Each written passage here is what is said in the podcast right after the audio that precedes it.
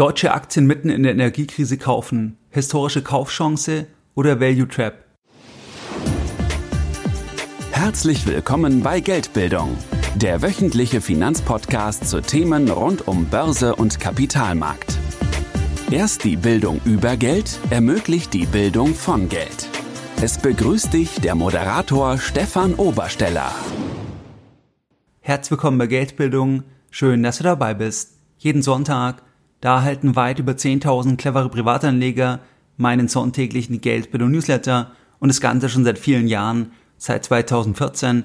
Das heißt, Geldbildung befindet sich mittlerweile bereits im achten Jahr. Bei diesem sonntäglichen Format, da sprechen wir über ganz unterschiedliche Themen. Das heißt, es kann sein, dass wir gemeinsam antizyklische Investmentchancen besprechen, wenn ich bestimmte Chancen sehe, oder wir gehen auf aktuelle Entwicklungen ein. Das heißt, wir hatten zum Beispiel das Thema der Rezession, das heißt, dass wir besprochen haben, welche Assetklasse von einer Rezession profitieren dürfte. Oder wir hatten auch das Thema der Strompreise.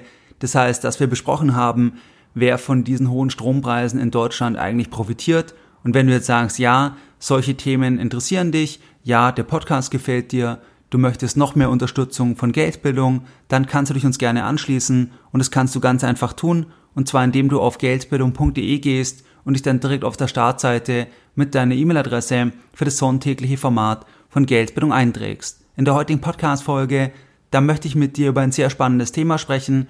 Und zwar sprechen wir heute über deutsche Aktien mitten in der Energiekrise und wir schauen uns an, gibt es hier historische Kaufchancen oder ist das Ganze eher ein Value Trap? Wenn ich heute jetzt von deutschen Aktien spreche, dann beziehe ich mich heute hier in dieser Folge auf den deutschen Aktienindex und dieser deutsche Aktienindex, der wird seit dem 1. Juli 1988 von der Deutsche Börse AG berechnet und der repräsentiert rund 80 Prozent der Marktkapitalisierung börsennotierter Aktiengesellschaften in Deutschland. Seit der Überarbeitung, da befinden sich 40 Unternehmen im DAX und das letzte Allzeithoch beim DAX, das wurde im November 2021 erreicht und derzeit notiert der DAX knapp 20 Prozent unterhalb des Allzeithochs jetzt Anfang September 2022. Der DAX wird typischerweise als Performance Index angegeben, das heißt, die Dividenden werden berücksichtigt und erhöhen entsprechend den Punktestand.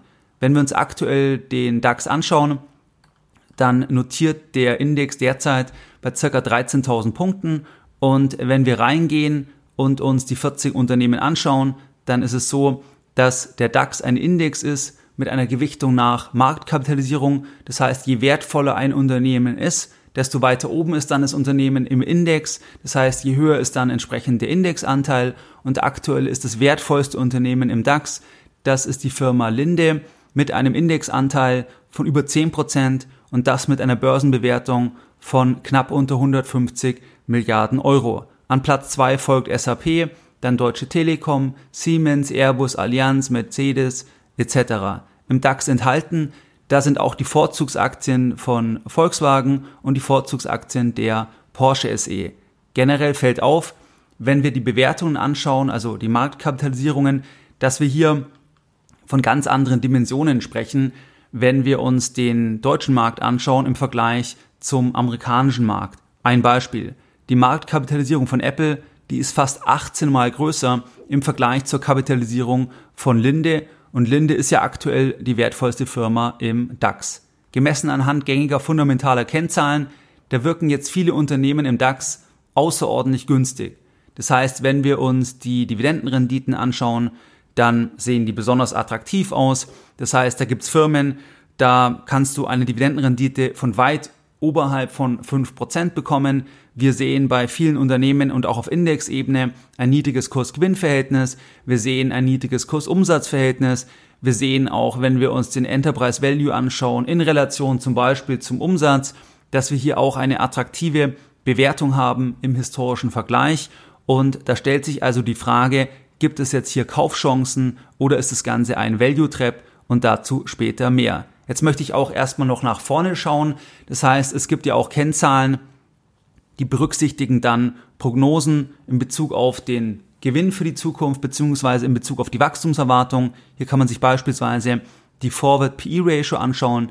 Die liegt beim DAX derzeit bei circa 12 und hier setzt man den Preis je Aktie in Relation zum Analystenkonsens der erwarteten Gewinne der nächsten zwölf Monate. Das heißt also, dass wir aktuell beim DAX das Zwölffache der erwarteten zwölf Monatsgewinne bezahlen und das ist historisch einfach schon eher als günstig zu bezeichnen. Wenn wir uns anschauen, was bekommen wir eigentlich für unser Geld im Sinne der Frage, wie viel Wachstum bekommen wir eigentlich für unser Geld, dann können wir uns zum Beispiel die PEG-Ratio anschauen und diese PEG-Ratio, die setzt das KGV, also das Kurs-Gewinn-Verhältnis, ins Verhältnis zum prognostizierten Gewinnwachstum.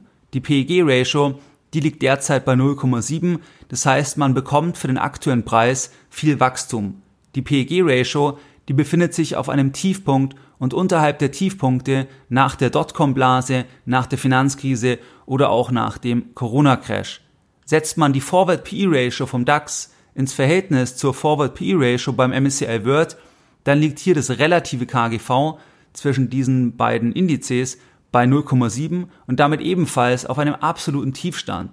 Relativ betrachtet war der DAX im Verhältnis zum MSCI World gemessen an dieser Kennzahl noch nie günstiger. Sind deutsche Unternehmen jetzt historisch günstig oder ist dies ein Value Trap? Zwei Vorbemerkungen. Die erste Vorbemerkung, die ist die folgende und zwar dass der Preis bzw. die Marktkapitalisierung, das ist jeweils objektiv und tagesaktuell feststellbar. Der andere Teil vom Bruch, der andere Teil von der Kennzahl, zum Beispiel der Cashflow, der Gewinn, der Umsatz, das bezieht sich ja entweder auf die Vergangenheit, zum Beispiel auf das letzte Geschäftsjahr, oder das Ganze ist ein erwarteter Wert für die Zukunft. Das heißt, dass man sich zum Beispiel die Forward PE Ratio anschaut, dann geht es ja um die Gewinne der nächsten zwölf Monate. Aber auch wenn wir hier den Konsens nehmen der Analysten, dann ist es eine Schätzung. Das heißt, die wissen das natürlich auch nicht. Das heißt, das Ganze kann am Ende des Tages anders kommen. Das heißt, es könnte dann eine Gewinnerwartung oder eine Gewinnsituation kommen, die dann besser ist gegenüber dem, was man erwartet hat oder die schlechter ist. Das heißt also, aus diesem Umstand heraus, entweder Vergangenheit oder Schätzung der Zukunft, da hat also jede Kennzahl auch gewisse Grenzen. Der zweite Punkt ist das folgende, dass ein Value Trap das ist eine Situation, wo eine Anlage attraktiv aussieht, aber tatsächlich überbewertet ist, weil die Erträge in Zukunft noch stärker schrumpfen. Ein klassischer Value Trap bei Privatanlegern wäre das folgende, dass eine Aktie mit einer sehr hohen Dividendenrendite, aber mit stark fallenden Gewinnen als attraktiv angesehen wird. Das heißt, dass man sagt, das ist ja wunderbar, diese Aktie, die bietet mir eine Dividendenrendite von 12% beispielsweise, diese Aktie kaufe ich jetzt. Hier muss man natürlich berücksichtigen, dass die Dividendenrendite, die ergibt sich ja einfach rechnerisch und wenn jetzt der Aktienpreis stark fällt, die Dividende aber noch nicht gekürzt wurde, dann ergibt sich einfach eine höhere Dividendenrendite. Aber am Ende ist der gefallene Kurs, das ist ja eine Reflexion der Einschätzung der Marktteilnehmer, dass die Ertragskraft für die Zukunft, dass die einfach schwächer gesehen wird von der Gesellschaft. Und es könnte natürlich sein, dass dann die Dividende auch im, infolgedessen in den nächsten Monaten, in den nächsten Jahren deutlich gekürzt wird. Das heißt also, das wäre ein klassischer Value Trap. Natürlich gibt es auch die Situation, wo das nicht begründet ist. Das heißt, wo der Markt zu ängstlich ist, wo die Aktie stark fällt, aber der Markt ist zu ängstlich, überschätzt das Ganze und am Ende ist das Ganze eine Chance, ist kein Value Trap. Aber das muss man im Einzelfall natürlich immer genau prüfen. Ist es eine Kaufchance oder ist das Ganze ein Value Trap? Sind deutsche Unternehmen jetzt historisch günstig oder ist dies ein Value Trap? Der Kapitalmarkt, der blickt außerordentlich skeptisch auf deutsche Aktien. Die geringen Multiples, die drücken aus, dass der Markt befürchtet, dass in Zukunft die Ertragskraft erheblich fallen könnte, beispielsweise aufgrund einer schweren Rezession in Deutschland. Die Skepsis liegt auch in der Angst der Marktteilnehmer, dass die Energieversorgung zu bezahlbaren Preisen für einen längeren Zeitraum nicht gewährleistet ist und dadurch die Wettbewerbsfähigkeit von Deutschland in der Substanz gefährdet ist. Hier möchte ich eine Aussage zitieren und zwar von Matthias Zachert, dem CEO von Lanxess. Er hat kürzlich Folgendes gesagt, Zitat Anfang. Bleiben die deutschen Energiepreise auf dem derzeitigen Niveau, dann werden wir erleben, dass reihenweise Betriebe in deutschen Schlüsselindustrien schließen. Was jetzt an wettbewerbsfähigere Regionen wie die USA verloren geht, wird nicht zurückkommen. Zitat Ende. Das Handelsblatt titelte am 7.9.2022, warum deutsche Firmen jetzt vor der Deindustrialisierung warnen. Und hier möchte ich eine Passage aus diesem Artikel zitieren. Und zwar wird Folgendes in dem Artikel geschrieben, Zitat Anfang. Die steigenden Preise für Energie und Rohstoffe greifen die Substanz der deutschen Industrie an. Mehr als 90 Prozent der Industrieunternehmen sehen darin eine starke 58 Prozent oder eine existenzielle Herausforderung 34 Prozent. Das belegt die Umfrage Lagebild im industriellen Mittelstand des Bundesverbands der deutschen Industrie BDI, die dem Handelsblatt vorliegt. Mittlerweile zahlt die deutsche Industrie im Großhandel für 2023 einen Gaspreis, der um den Faktor 8 höher liegt als in den USA. Zitat Ende. Auch aus Europas Metallindustrie. Da gab es auch vor wenigen Tagen einen Hilferuf. 40 namhafte Unternehmen haben sich in einem offenen Brief an die EU-Präsidentin gewendet, um auf ihre katastrophale Versorgungslage hinzuweisen. Die Unternehmen fordern unter anderem eine sofortige Absenkung der Strompreise und Subventionen, ansonsten drohen massive Produktionsstopps. In dem Schreiben, da wird darauf hingewiesen, dass 50 Prozent der EU-Produktionskapazitäten für Aluminium und Zink aufgrund der Energiekrise bereits vom Netz gegangen sind. Die Energiepreisentwicklung, die ist wirklich eine Katastrophe für Verbraucher und auch für die deutsche Industrie. Die Multiples reflektieren jetzt diese Unsicherheit und deuten an, dass sich einfach verstärkt Investoren auch abgewendet haben von dem deutschen Aktienmarkt, von dem europäischen Aktienmarkt, weil hier einfach dann die Gefahren als zu unkalkulierbar angesehen werden, auch in Bezug auf die Energiesituation, auf die Energiesicherheit. Das heißt also, dass der Markt fallende Gewinne erwartet, beziehungsweise auch dem Analystenkonsens nicht traut. Grundsätzlich gilt es auch zu berücksichtigen, dass deutsche Unternehmen natürlich auch Umsätze sowie Produktionsstätten im Ausland haben. Manche Unternehmen profitieren auch von einem schwächeren Euro, entweder auf der Exportseite oder weil sie große Auslandumsätze erzielen und dann diese Umsätze in Euro mehr wert sind, weil der Euro so stark abgewertet hat. Das sehen wir beispielsweise bei verschiedenen Automobilherstellern in Deutschland, beispielsweise bei Audi oder auch bei Porsche. Da möchte ich das mal aufzeigen. Und zwar bei der Porsche AG. Die Gesellschaft gehört aktuell ja zur Volkswagen AG und die Volkswagen Vorzugsaktien, die sind ja auch im DAX gelistet. Wenn wir uns hier die Halbjahreszahlen anschauen, also die Halbjahreszahlen 2022, dann sehen wir, dass 145.860 Fahrzeuge ausgeliefert wurden im ersten Halbjahr 2022 weltweit. Das ist eine Reduktion der ausgelieferten Fahrzeuge von 5% im Vergleich zum ersten Halbjahr 2021. Das heißt, wir sehen hier einen Rückgang. Aber wir sehen hier auch, dass zum Beispiel der Markt sehr robust war, noch von diesen Luxusfahrzeugen in Deutschland, weil zum Beispiel in Deutschland, da ging das Volumen nach oben um 5% im ersten Halbjahr 2022. Wir sehen aber auch bei den Größenverhältnissen, dass der deutsche Markt dass der, auch wenn es jetzt zum Beispiel dramatisch werden würde, dass der jetzt für Porsche gar nicht mehr so wichtig ist, weil am Ende der Markt in den USA viel größer ist, viel wichtiger ist und auch der Markt in China. Das heißt, von den knapp 146.000 Fahrzeugen, die ausgeliefert wurden im ersten Halbjahr 22, da wurden 40.000 oder knapp 41.000 Fahrzeuge in China ausgeliefert und über 30.000 Fahrzeuge in den USA. Das heißt also ja, das ist eine deutsche Firma mit einem deutschen Standort, aber die Umsätze, die kommen auch stark aus dem Ausland. Und wir sehen das auch zum Beispiel bei der Umsatzrendite bei der Porsche AG. Und zwar, dass die Umsatzrendite, dass die im ersten Halbjahr 22,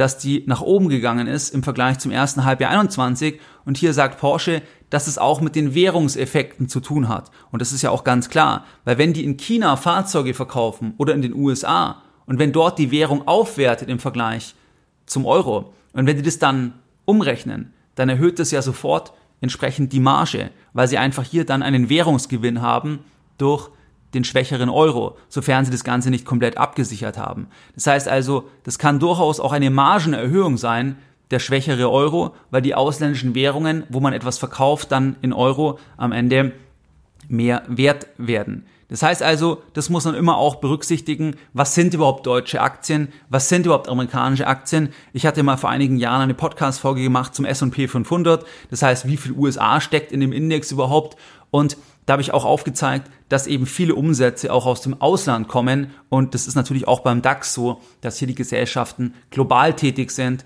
und teilweise halt vor allem auch stark im Ausland wachsen. Die Stimmung ist in Bezug auf deutsche Aktien extrem schlecht.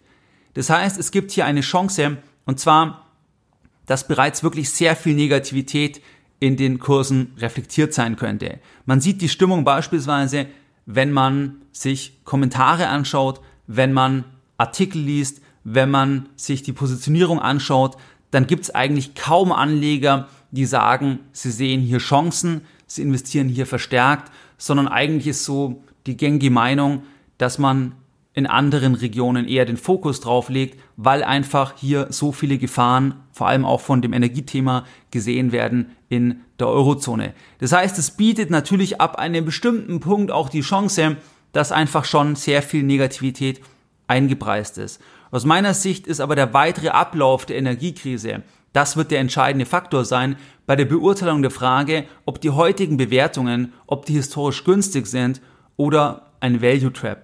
Sollten die Energiepreise, sollten die in absehbarer Zeit nicht deutlich sinken, dann könnte eine schwere Rezession und Gewinnsenkungen die heutigen Bewertungen relativieren.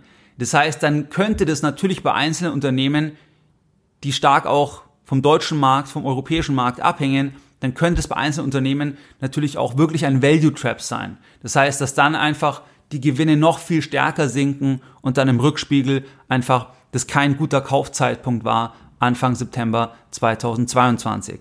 Persönlich sehe ich aber in einzelnen Bereichen durchaus bereits Chancen. Beispielsweise, was aus meiner Sicht sehr spannend ist, das sind mögliche Profiteure der Energietransformation. Das heißt, das ganze Thema Green Deal, da werden unglaubliche Summen an Geldern in diese Richtung fließen, also in die Infrastruktur. Und es machen ja Unternehmen dann auch. Also es gibt ja Unternehmen, die dann am Ende das abarbeiten, dann das umsetzen und die profitieren natürlich dann auch massiv. Auf der anderen Seite ist es so, dass es aus meiner Sicht auch Zykliker gibt, die dann zum Beispiel auch mit Spezialthemen auch dann am Ende ein positives Chancen-Risiko-Verhältnis aufweisen, weil eben schon auch sehr viel Negativität in den Kursen reflektiert ist. Am 4.9. im Newsletter, im allgemeinen Newsletter, da hatte ich beispielsweise auf einen Zykliker verwiesen, in den ich selbst kürzlich investiert hatte und da hatte ich auch den ganzen Investment Case aufgezeigt. Das heißt, wenn du sagst, ja, dich interessieren solche Themen, auch aktuelle Investment Cases von Geldbildung, dann kannst du dich gerne unter geldbildung.de für den Newsletter eintragen. Das heißt also, die Gemengelage ist nicht klar zu beurteilen. Das heißt, das Thema Value Trap versus historische Kaufchance, das hängt ganz eindeutig an dem Energiethema. Das heißt, wenn du dort eine Haltung hast, wenn du sagst, das Thema wird gelöst werden in absehbarer Zeit, dann gibt's ganz klare Kaufchancen und man sieht es ja auch, sobald es irgendeine Meldung gibt, die irgendwie in Richtung Entlastung deutet, dann gehen entsprechend die Zykliker rauf, dann gehen entsprechend die Unternehmen nach oben, die einfach sehr energieintensiv sind, zum Beispiel BASF oder auch ThyssenKrupp. Das heißt also, hier ist das Thema entscheidend, hier ist die Meinung entscheidend, die Haltung entscheidend. Ich bin hier eher vorsichtig, aber eben Thema Energiewende, da gibt es Bereiche, die spannend sind und sonst sehr vereinzelt. Aber ansonsten darf man das nicht unterschätzen, das Thema der Energiepreisentwicklung, dass es wirklich verheerende Auswirkungen hat für den Standort Deutschland, für die Unternehmen und auch für die Verbraucher.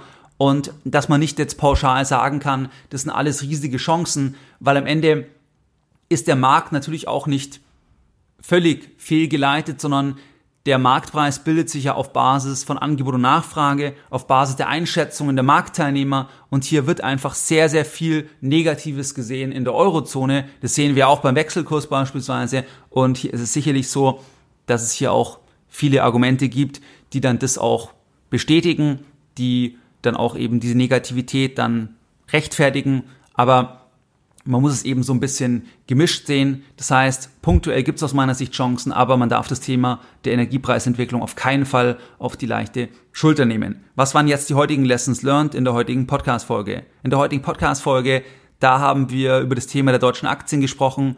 Und zwar, ob das Ganze eine historische Kaufchance ist oder ob das Ganze ein Value Trap ist. Das heißt, wir haben es gemacht anhand von dem deutschen Aktienindex. Dort sind 40 Unternehmen enthalten. Das heißt, das wertvollste Unternehmen dort mit dem größten Indexanteil, das ist Linde, dann folgt SAP, Deutsche Telekom und so weiter. Wir sehen hier auch die Größenverhältnisse. Zu Apple beispielsweise hatten wir dann den Vergleich gemacht.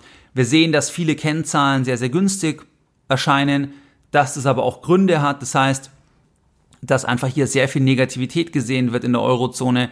Das heißt, dass Marktteilnehmer Angst haben, dass eine schwere Rezession auf Deutschland zukommt, dass deswegen hier die Multiples sehr gering sind, dass die Energiethematik einfach ein großes Problem ist für den Standort Deutschland, überhaupt für den Standort oder für die Eurozone insgesamt und dass das einfach dann infolgedessen zu diesem geringen Multiples führt. Wir hatten auch die Aussagen von dem CEO von Lanxess beispielsweise oder auch die Warnungen aus dem Handelsblatt etc. Das heißt, es ist wirklich ein äußerst akutes Problem und hier geht es eigentlich dann darum, ob man glaubt, es kann gelöst werden, kann nicht gelöst werden. Dementsprechend kann es entweder eine Kaufchance sein oder ein Value Trap, je nachdem, welche Position man einnimmt in Bezug auf die Energiepreisentwicklung. Das heißt, das war ein bisschen heute das Thema. Und wie du es gewohnt bist, da möchte ich heute auch die Folge mit einem Zitat beenden und heute mit einem Zitat von Eugen Schmalenbach. Derjenige, der ein Unternehmen kaufen will, ist wirtschaftlich an nichts anderem interessiert als daran, was eine Unternehmung ihm in der Zukunft erbringen wird.